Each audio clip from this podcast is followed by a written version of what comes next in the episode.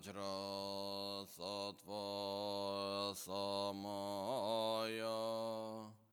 Manu Palaya Vajra Sattva Tenopam Trishta Dridro Me Bhava Suto Kayo supo kayo me bawa Anurakto me bawa Sarva siddhi me prayatsam Sarva karma sutsame Tsi ताम श्रेयम कुरु हूँ। हा हा हा हा, हो। भगवा सर्वा सर्वततागत वज्र ममे मुंस वज्र भव महासमया Sattva Ahom Pe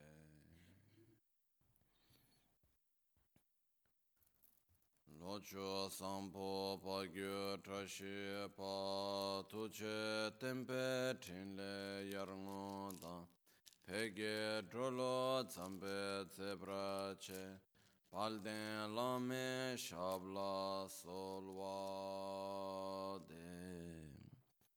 ओम गुरु वज्र धर सुमति मुनिशन कर्म उत वरदान्य श्री भद्र वर्ष मन सर्व सिद्धि हूँ ओम गुरु वज्र धर सुमति मुनिशन कर्म उत वरदान्य श्री भद्र वर्ष मन सर्व सिद्धि हूँ ओम गुरु वज्र धर सुमतिमु निशासने कर्म उत वरदान्य श्री वर वर्ष मन सर्व सिद्धि हूँ ओम गुरु वज्र धर सुमतिमु निशासने कर्म उत वरदान्य श्री वर वर्ष मन सर्व सिद्धि ओम गुरु वज्र धर sumati munisha sane karma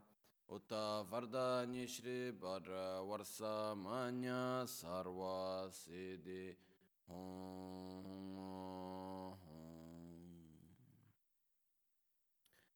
Pakyuke kudan dagi lu, pakyuke sundan dagi nga, pakyuke tukdan dagi yi, ten chindu jingi.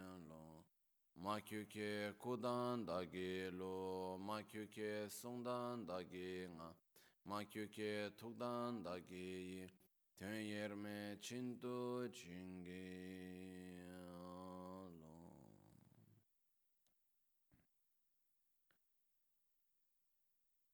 Sangye chedan tsoge chonam la chanchu pardu dani kepsu chi dagi jinso gibe sonam gi drola pinchira sangye drupare shu.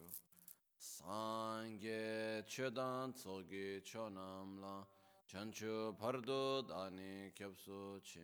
Dagi jinso gibe sonam gi Drola pinchira sangye druparesho Sangye chedan tsoge chonam la Chancho pardo dani kyapsu chi Dagi jinso gibe sonam gi Drola pinchira sangye druparesho In the Buddha, Dharma and Sangha, I take refuge unto enlightenment. Through the practice of generosity and the other perfections, may I attain Buddhahood for the benefit of all sentient beings.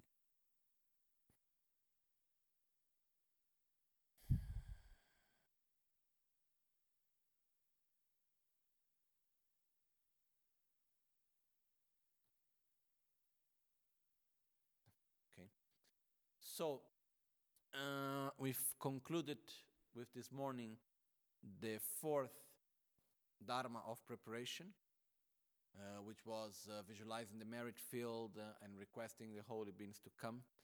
Now we started with the uh, fifth Dharma of preparation. The fifth Dharma of preparation is the seven limb prayers and uh, the mandala offering. The seven limb prayers are actually very important part of the teachings, something that uh, we will find in many different practices. And it's important for us to understand not only technically what we need to do, but the actual meaning for us also, how we need to practice it. So the first one is making prostrations. When we do prostrations, uh, there is the prostrations of body, speech, and mind, prostrations of body physically. We can just join our hands. We can put the hands at the crown, throat, and heart. We can just slightly bow down. Uh, or we can do, as normally is done, the half prostration and full prostration that I will show shortly. Then, after we go to explain the other forms of prostration, which is the prostration of speech and mind. So, by doing prostrations, it's an antidote against our own arrogance. And it's very important because arrogance is one of the main defects that inhibits us from developing our qualities. So, by doing prostrations, we cultivate humility, we cultivate respect, gratitude, faith, which are all very important qualities for ourselves. And when we do prostrations to Guru Buddha, actually, Guru Buddha in front of us is also representing our own potential of enlightenment. So we're also paying respect to our own potential of enlightenment, to our own path to enlightenment. So this is the way how we do prostrations by remembering the qualities of Guru Buddha, remembering the qualities of our own potential of enlightenment, and then paying respect. This is said to be the first step that we need to do is to pay respect. That's very important. Even if we do in a very mundanely way, if we go to talk to someone, if we go to meet someone, the first thing we do is we pay respect.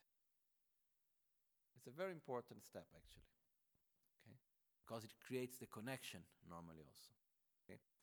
Then we have the prostrations of speech, which is uh, remembering the qualities of Guru Buddha and verbally saying them, praising verbally.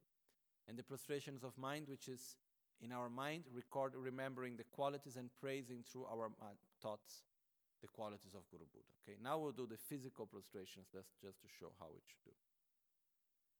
Mm-hmm.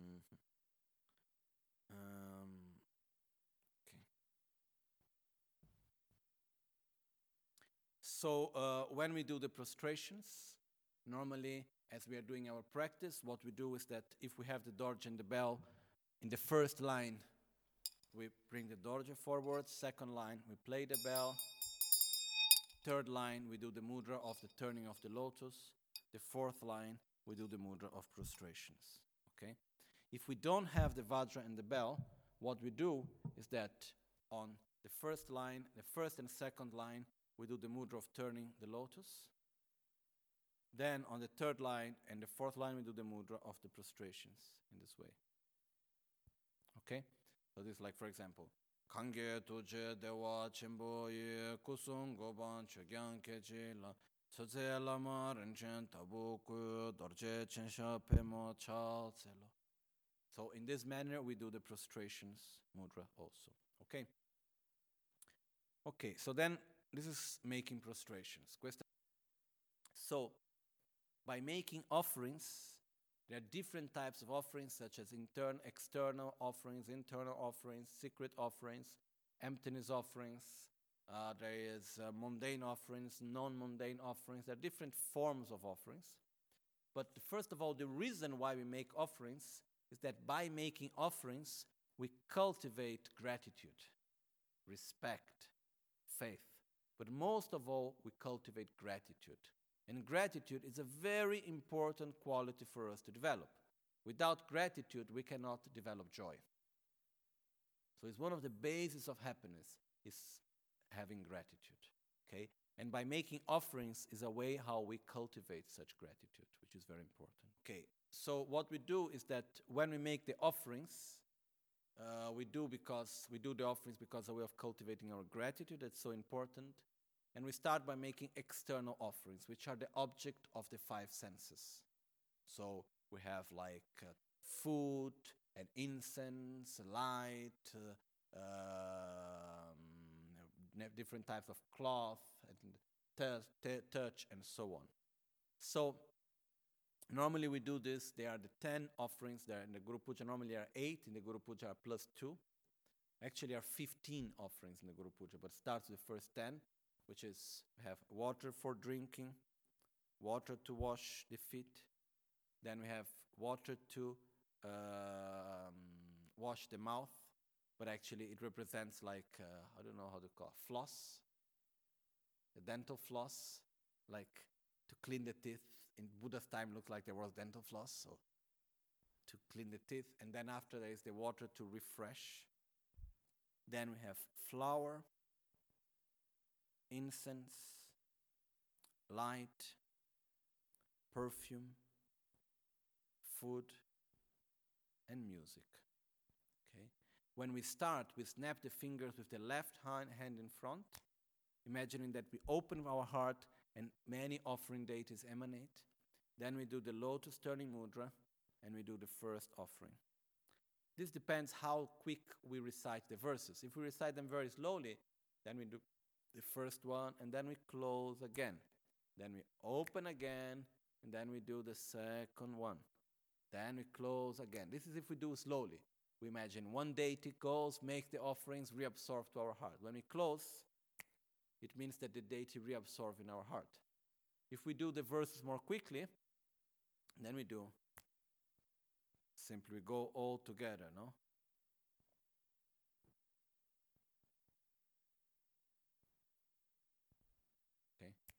So these are like we're doing the external offerings. Quindi, uh, and also the, when we do the offerings visualization, if the deities uh, are from the Anuttara Yoga Tantra, the practice that we are doing, highest Yoga Tantra, the offering deities have four arms. That's why in the mudra, for example, of offering incense, we do this mudra, which represents that we are throwing incense powder, and under there is an incense holder with fire. So that's why we do the mudra like this, because below there are supposed to be another two arms. Uh, instead, if we do from the lowest Yoga Tantra, the offering deities have only two arms. And then the offering of mudra of uh, incense, for example, is like this, because it represents many incense sticks. Oh, it's like if you imagine if you join the hand like this and then you go up, no? So, uh, yeah, this is one of the differences. So, after making this main 10 offerings, then we have the offerings of form, the five senses. So we have form, sound, smell, uh, food, and touch, taste and touch. And we do this with the mudras of rupa, which is the mirror. Then we have the mudra of music. Then we have the mudra of smell, food, and touch. Okay, so these are the five mudras that we do. This is like we, as we do inside the Guru Puja, these mudras also. Then after that, we have the part like there are inner offerings, that I was explaining this morning, where we transform our body from impure to pure and we offer our pure elements through the experience, bringing us the experience of great bliss and emptiness. Then there is the secret offering where we offer the actual great bliss and emptiness. Then we have the emptiness offerings, which is offering our own realization of the correct view of reality, our own realization of emptiness. Okay? So, yeah, these are all the many different types of offerings. The important thing is for us to share, to give, to offer, to thank. That's what is important at this point. So, what we do is that after having made offerings, we go to the third part. Uh, Fabio, Fabio, lasci pure così, va bene. Quindi, what we do is that when we go to the third part, we um, have the part which is called openly admitting our own mistakes or purification. And this part of purification is a very important moment of our practice And uh, it's the moment in which we recognize our own faults, we recognize our own mistakes, and we say, I'm not going to repeat it again. Not with the sensation of guilt. Not saying, oh, how many mistakes I have done, and we go hitting ourselves and say, oh, I must be punished for what I have done. It's not that. There is no punishment involved. It's the fact of openly admitting our own mistakes. It's saying, oh, look what I have done. That was not a good idea. Do we ever make mistakes? Does it ever happen that we do something stupid? I do many times. And in each one of us, we know for ourselves what are our stupid actions, okay? Why do we do stupid things? Because we are ignorant. Because we wish so much to be happy. And we try our best every moment. But still, we do things that actually do not generate happiness. So we don't need to be guilty. We don't need to feel guilt. What we need to do is to recognize I am ignorant, and because of that, I have not seen that that was not something good, but now I recognize that it was not a good choice. To speak in that way, to act in that way, and so on. So I openly admit my mistake. I'm, I do not need to hide it from anyone. I have done a mistake, and I openly admit it. I'm sorry for what I have done. I'm sorry to myself. I have done a mistake. I openly admit it. In the moment that I openly admit my mistake, what happens to that is that actually I am having a very mature attitude to stop the process of repeating it again. Because it's not because I openly admit once that it was a mistake that automatically I will never do it again. Sure, I will repeat again, most probably. Depend on what it is, but why? Because there is a difference and a distance between logically understanding that something is wrong and uh, deeply experiencing and basically through our conditionments it's also different there is a difference between the way how we are conditioned in our mind through the um, our experiences like anger and jealousy and envy and the way how we get used in our mind and we get conditioned and by understanding it's not because I understand that something shouldn't be done that I'm going to be able not to do it all, at all, always. How many times in our lives happen that we know that something shouldn't be done and still we do it? Why? Because there is a difference between understanding intellectually and the condition and being conditioned to it. When we are conditioned to something, it's very, very strong experience. So we need to repeat again and again to ourselves that we should ab- abandon that type of action in order not to repeat it again. Okay? So that's what we do at this moment. So we openly admit our mistakes. We request the blessings not to repeat it again, to have the strength not to repeat again. And then by that, we can visualize, for example, light and nectar coming from the heart of Guru Buddha, purifying our negativities and uh, at the same time, we can do prostrations, we can make offerings, we can help others with the intention to purify the actions we have done before. Okay? And this is a very, very important part that we should do every day in our life. Because if we are able every day to openly admit our mistakes, at that point, what happens is that we, uh, we develop a very mature attitude of going forward. There is nothing wrong in making mistakes. What is wrong is not admitting them and constantly pointing the finger somewhere else, saying that the fault is of others. That's a problem. Not admitting our mistakes is a real mistake. Make doing mistakes, it's part of our ignorance, and we need to change and learn and grow. So, the next step from the seven limb prayers is rejoicing.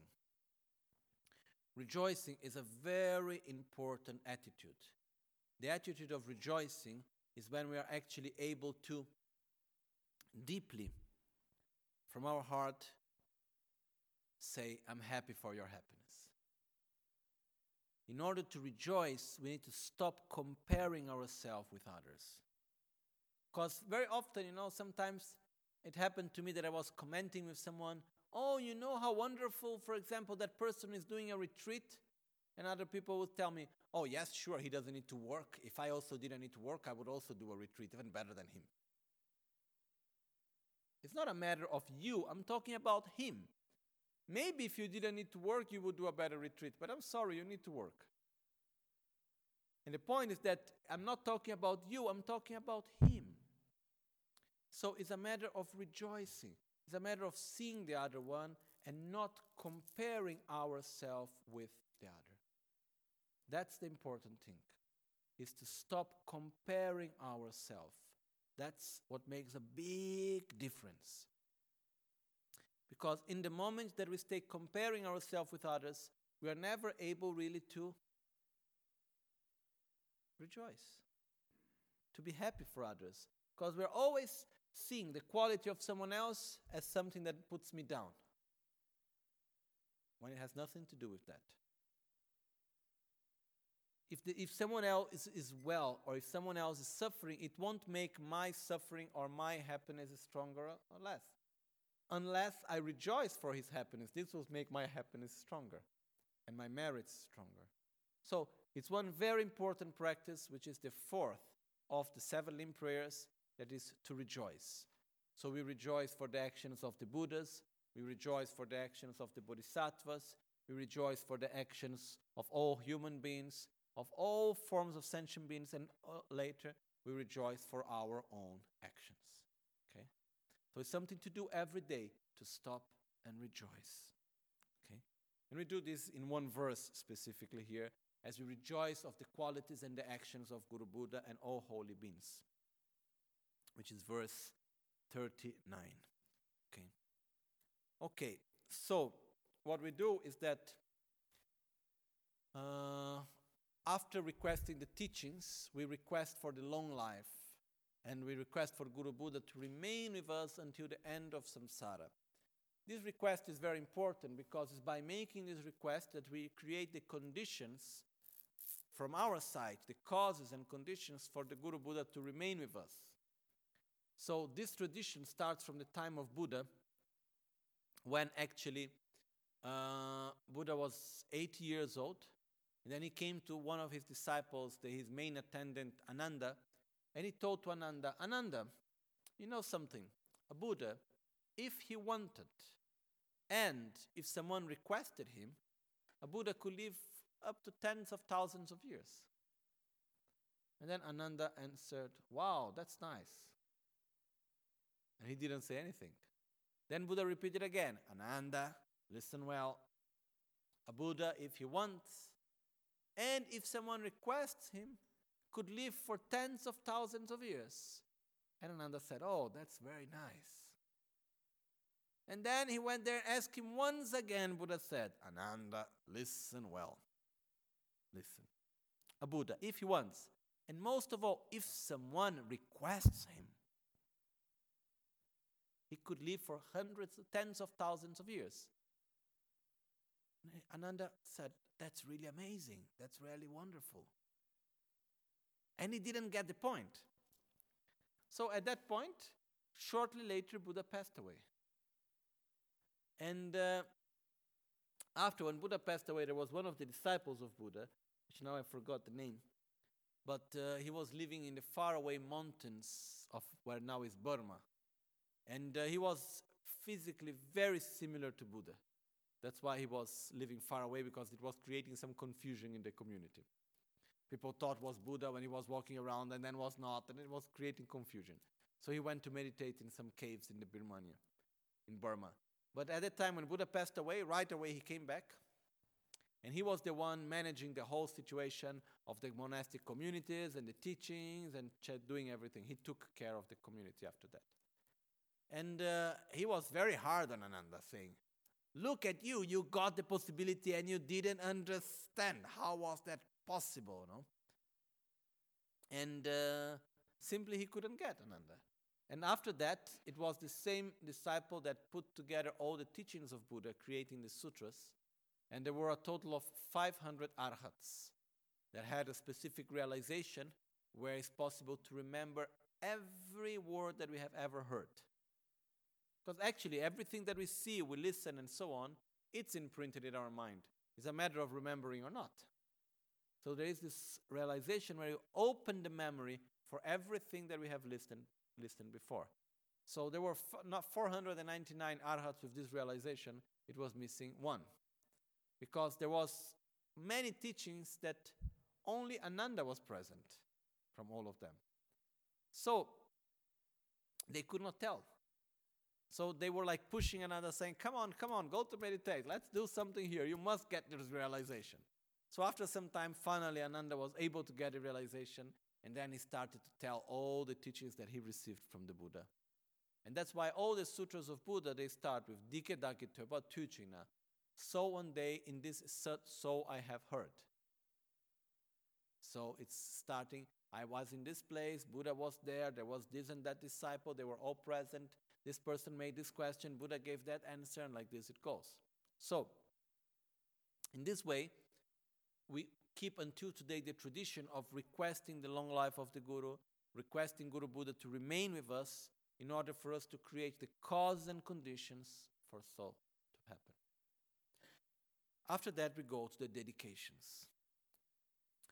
So, with the dedications, through which we direct all the positive energy, all the virtuous actions that we have here accumulated for the enlightenment of all sentient beings. We, dire- we direct it so that we may reach enlightenment as quick as possible to help everyone to reach enlightenment. We direct it for the long life of our Guru, the long life of the teachings. We direct it also for uh, that may every sentient being develop love and compassion and so on. So we do the dedication. That is an important part also at the end.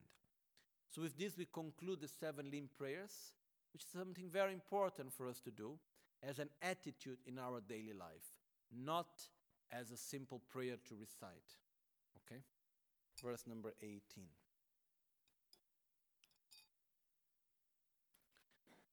Kange toche dewa chenpo ye kusung goban Sotse lama rinchen tabu ku dorche chensha pemo lo rabchang gyalwa kungi yeshe ni kandu chiryan charwe tabke cho. Murmi dzimbe kargi nerowa kyabgun dambe shabla chatse lo. Nyekun pacha cheba chujun shin pame yunden rinchen tsoki te. Pende malu chungwe goche po chetsun lame shabla chatse lo. tarche tenpa sangye kungi ngu geti shidon tamche chungwe ne. Patsu kungi una langye wa tinchen lama namla cha tse lo. Kyab kun che tsun lama korche la natso che ting gyatso bilwa nyo saltatum versa Tusun chochu shupe lama da rinchen chosum chawe tamche la. Techi mebe tuyan gyatso che shindu nyambe ludru cha tse lo. Kyabgun chetsun lama korche la natso chetin gyatso bilwa ni. Kole rinchen weba nuyan le dache dutsi chushi degi bab Dombo singma chenwa pele pa tsebe medo sadam parna. Trishin pögi duba bendurye yarke ngombo trigi lalanchi Nida norbu rabkara tongme tso tongsu muse vese tsegago Gabo tsenden kurkun trigo pe pöchun tsochen koryo kuneki Roge chuden saja tungwa dang Adami shase lumpo pong Natso romo chedra tanyele Chungwe danye gyue sasonge Sukta tiro rikche pelzimpe Chinan dunyo lhamu chugun kya. Sai shipe ki. Chu shi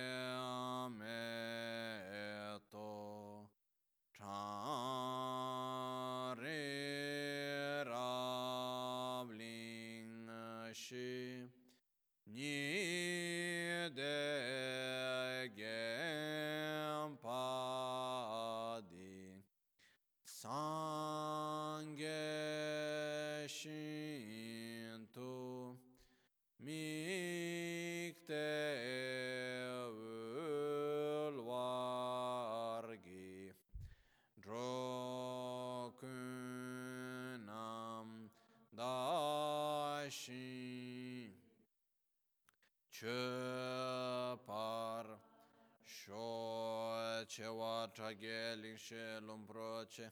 Rinchen dunda nyewe rinchen tso. Kunga kebe neche pinsun tso.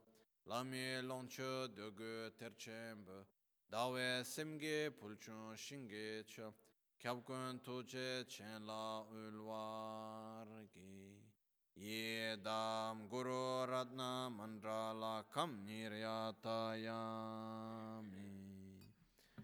ngoshan yidro yishin gyatso ngo sishi namkara leo chunzengi dado gebe kungi yidro shin jikden jikden lede ranshengi gosung gewe met kunsan chebe trinso bumdro shin lapso rimnye lange drendempe gatsen chetsun lama nyechib kurkun dande sambo tringech roge pelzin geche tuma chakyu ngada droma ngal chandem barwe dutsi gyatso chu imo latso palzin truchun shin debe gyuze lage ludrama shinge ngake lenge ponyetso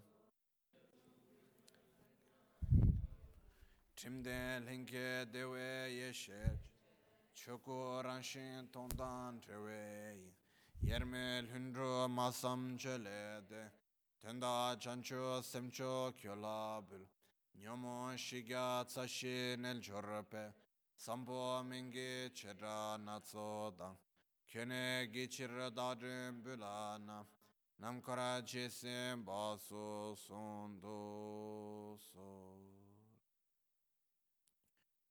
Tome dune mige dikbele Gidan gitse iran chichipa Tuje chinren chengar gyosemgi Shakshin lenche migi domban Chana ranshin tsema dandre yang Milam jishin keba tamchegi Dega chiryan charwe namkrala Dacha samba takpe irango Pulchon kense chunzin bumdrete Taye drodi pende kunde tsel.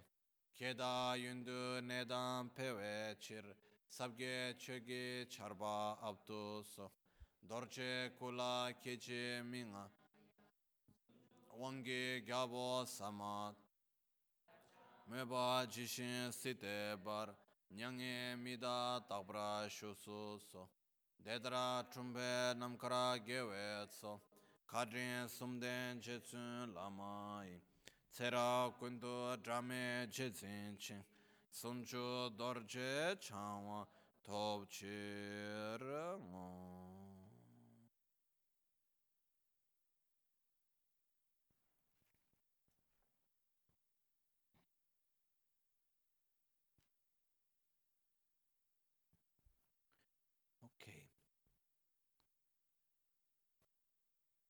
So, the next step, the sixth of the, uh, of the six dharmas of preparation, is requesting the blessings.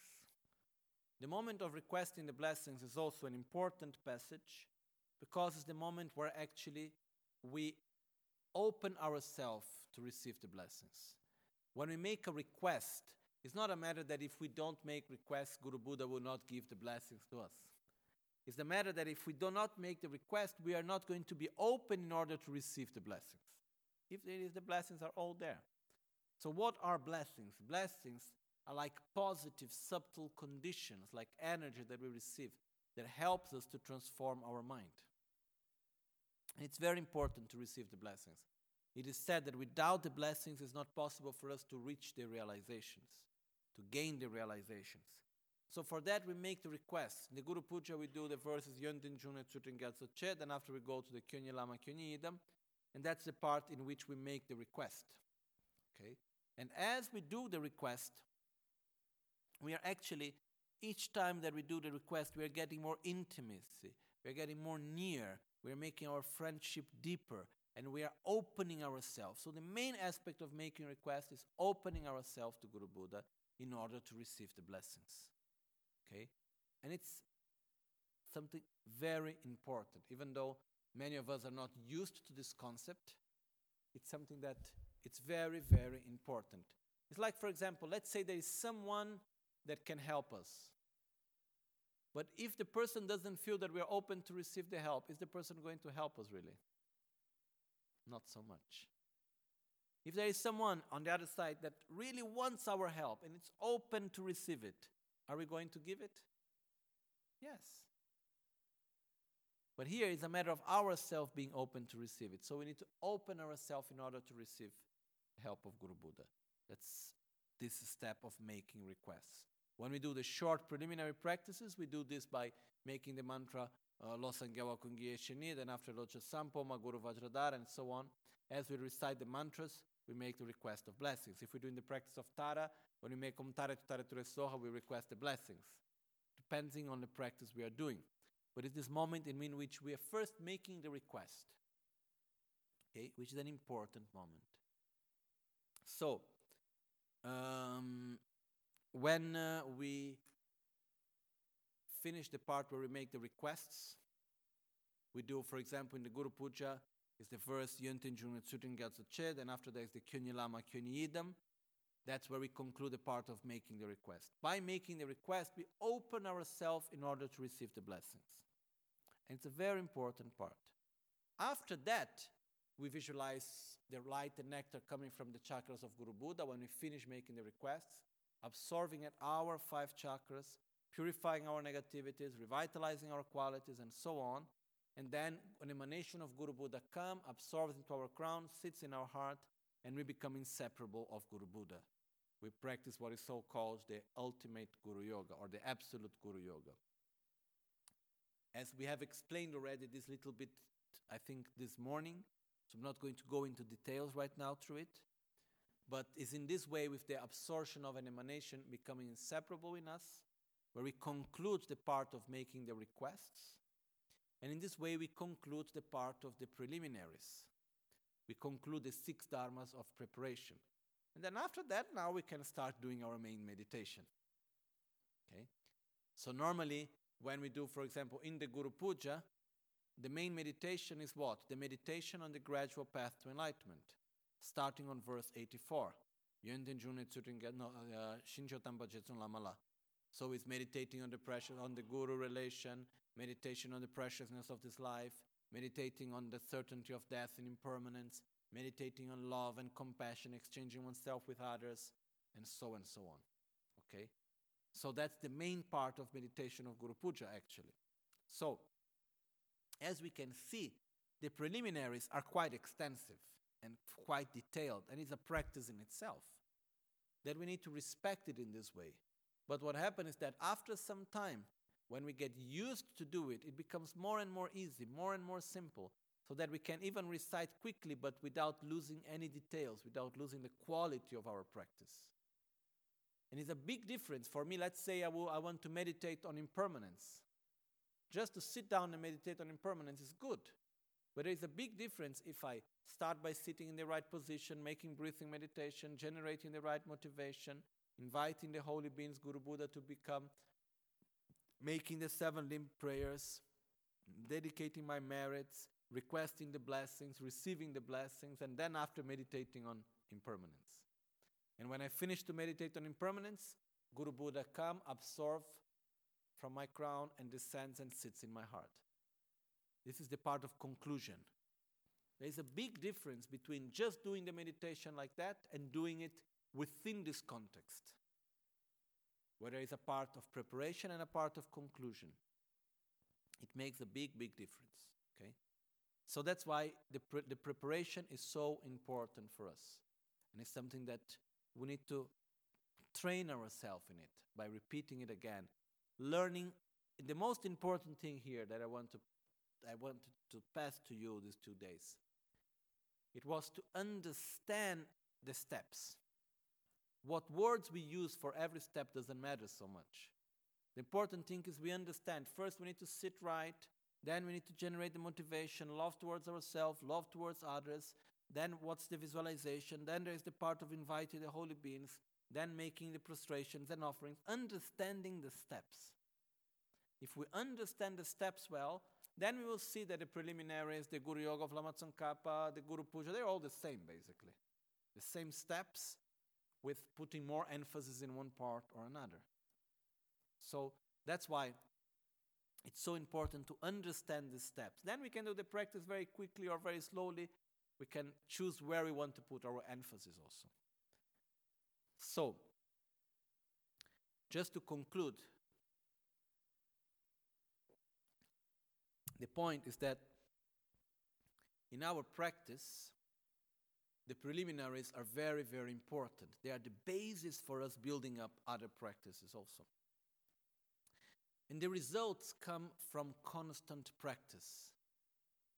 And uh, it's not something that will come just one day we wake up and Buddha blesses and we get enlightened. It would be wonderful if it was like that, but it's not, I'm sorry to say. It, the results come out of our daily constant practice, one little step after the other. And what is important for us to do is to recognize what is my size, what can I do?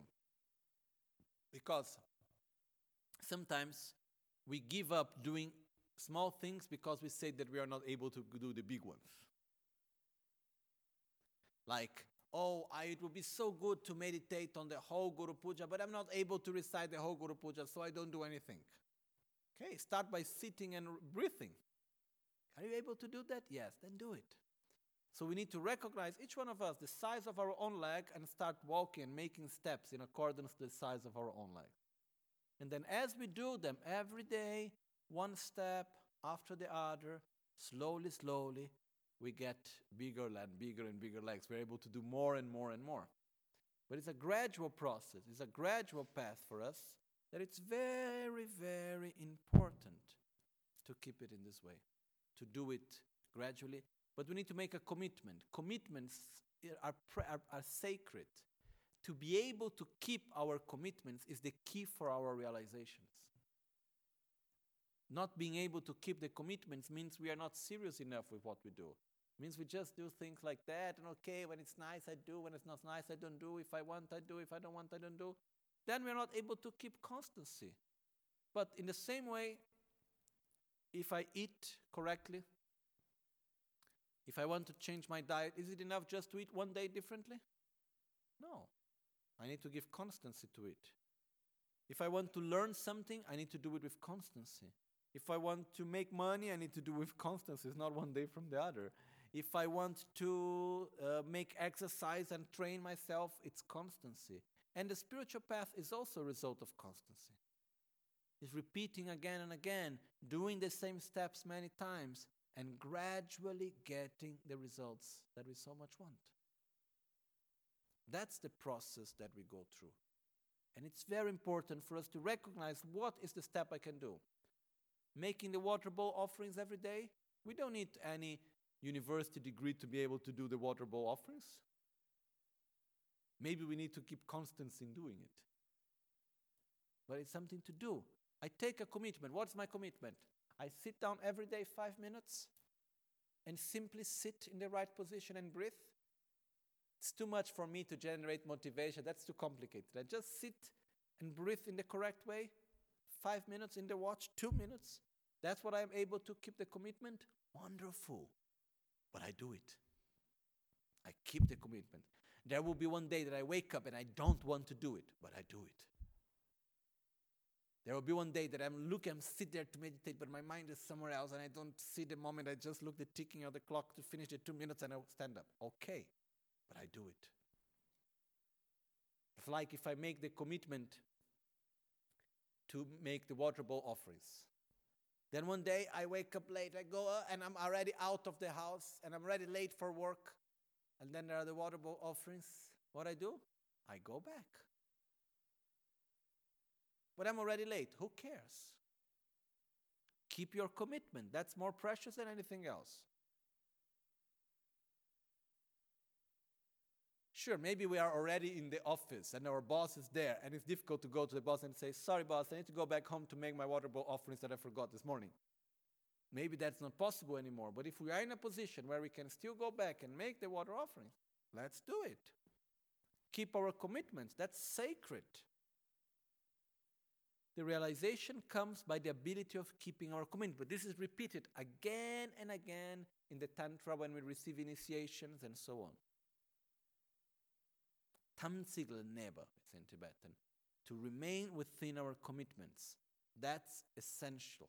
That's important in order to be serious in what we do, in order to gain the realizations, to gain the results. So, what I request to you is from what we have seen these two days in the preliminary practices, that are very important because once we know how to do them well, we can do it quickly. I just recited before, very quick, the whole preliminary practices. I don't mean that by that I'm able to do all the visualizations in that moment, but at least to follow the process and to direct the mind slightly. But the more we do it, the more easy it becomes, the more spontaneous it becomes. And then it comes to a moment where it's simply there, it's part of our life. So we make a commitment to do something. I make the water bowl offerings. I burn one incense. I do every day five minutes of meditation. I take refuge. I generate the bodhicitta. What? Choose something. Then slowly, slowly we'll build up every day. But the preliminaries are important to do them, to familiarize ourselves with it. Because sometimes we want to do hundreds of practices and so on, and then we forget about the basis. And then, as Atisha said when he arrived in Tibet, he said, You Tibetans talk about year 1000 in Tibet. You Tibetans do hundreds of practice hundreds of deities and you do not realize one. We Indians practice one deity and realize all. Which means if you do one practice correctly, then you can do all the others well. If we try to do too many things together, we get confused and we are not able to go deep into it. And so, for example, the preliminary practices are the basic for all basics for all other practices. This summer, we will be doing the practice of Vajrayogini here, the retreat. The preliminaries are the same. If we know the preliminaries well, it's going to be much easier to do the practice then. So, to do the preliminaries, it's very important as a basis. And another thing is like in our daily practice, if we do more than one practice, let's say we do Yamantaka, Guhya Samaja, Vajrayogini, uh, meditate on emptiness, whatever, the preliminary practice we do once. Then we do all the other practices after, and then we do one conclusion in the end. Okay? But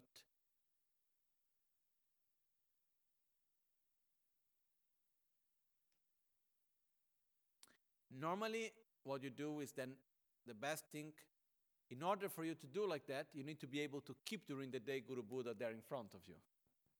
Okay? Otherwise, you conclude with the absorption, and then when you go in the evening, you make the short preliminary practices again. Okay? So, this is everything for today. And yesterday, we will now just do the last part of the Guru Puja that is missing on requesting the blessings. And then we will leave the part of Tsok offering and uh, the meditation on the gradual path to enlightenment. We leave it for later. Okay? So we go to verse number 38, I suppose. No, this we have already done. We are verse 43.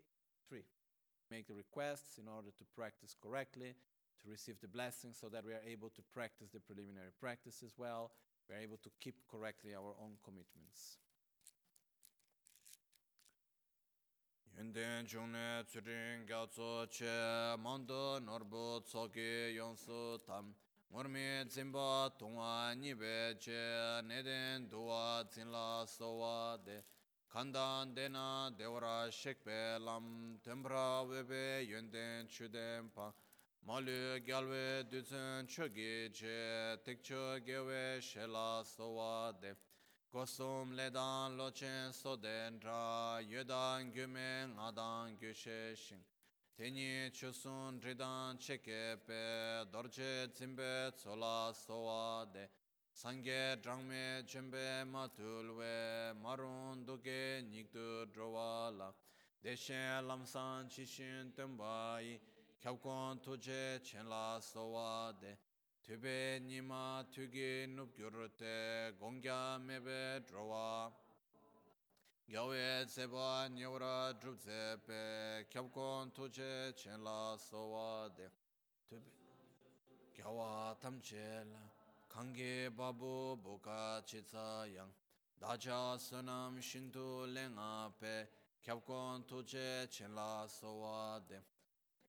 Kusung gengi korlo ni tabke gyuru drawe choge le tame tsugi drowa drinse pe kyabkon tuje chen la sowa de kechi yin la nam deshe ringa yabyun sempa dang trowe wangpo ranshin chosumgi dani lama chola sowa de 홍게 예셰르 발레 중웨 길코르 코르로 제웨 다니테 리게 캡타 더르체 짐베츠 송주 탐보 건라 소와데 치메 링게 가웨 르바다 예르메 텐요 퀸가 퀸게다 토마 타제 퀸산 텐담게 전추 셈고 교라 솔와데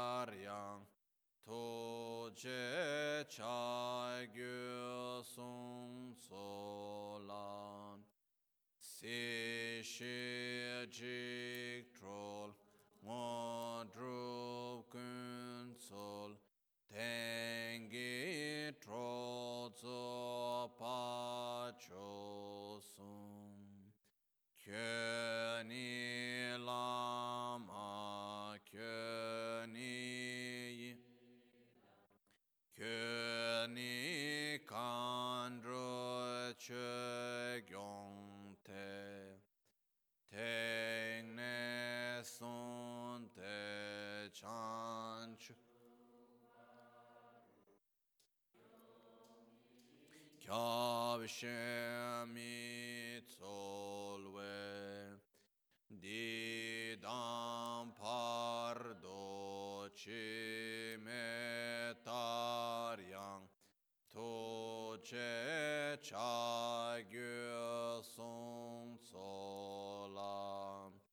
si shi jik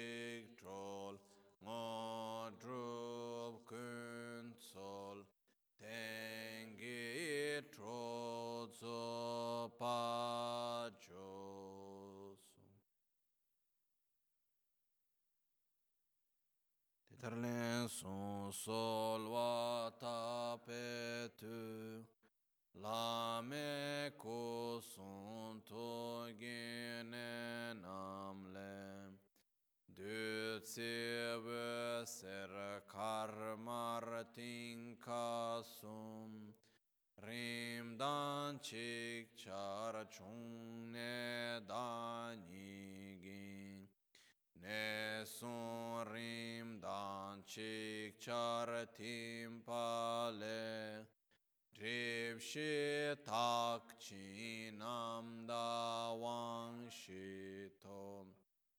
Ko shi top chi lama ni ba shik. Ge jingi la par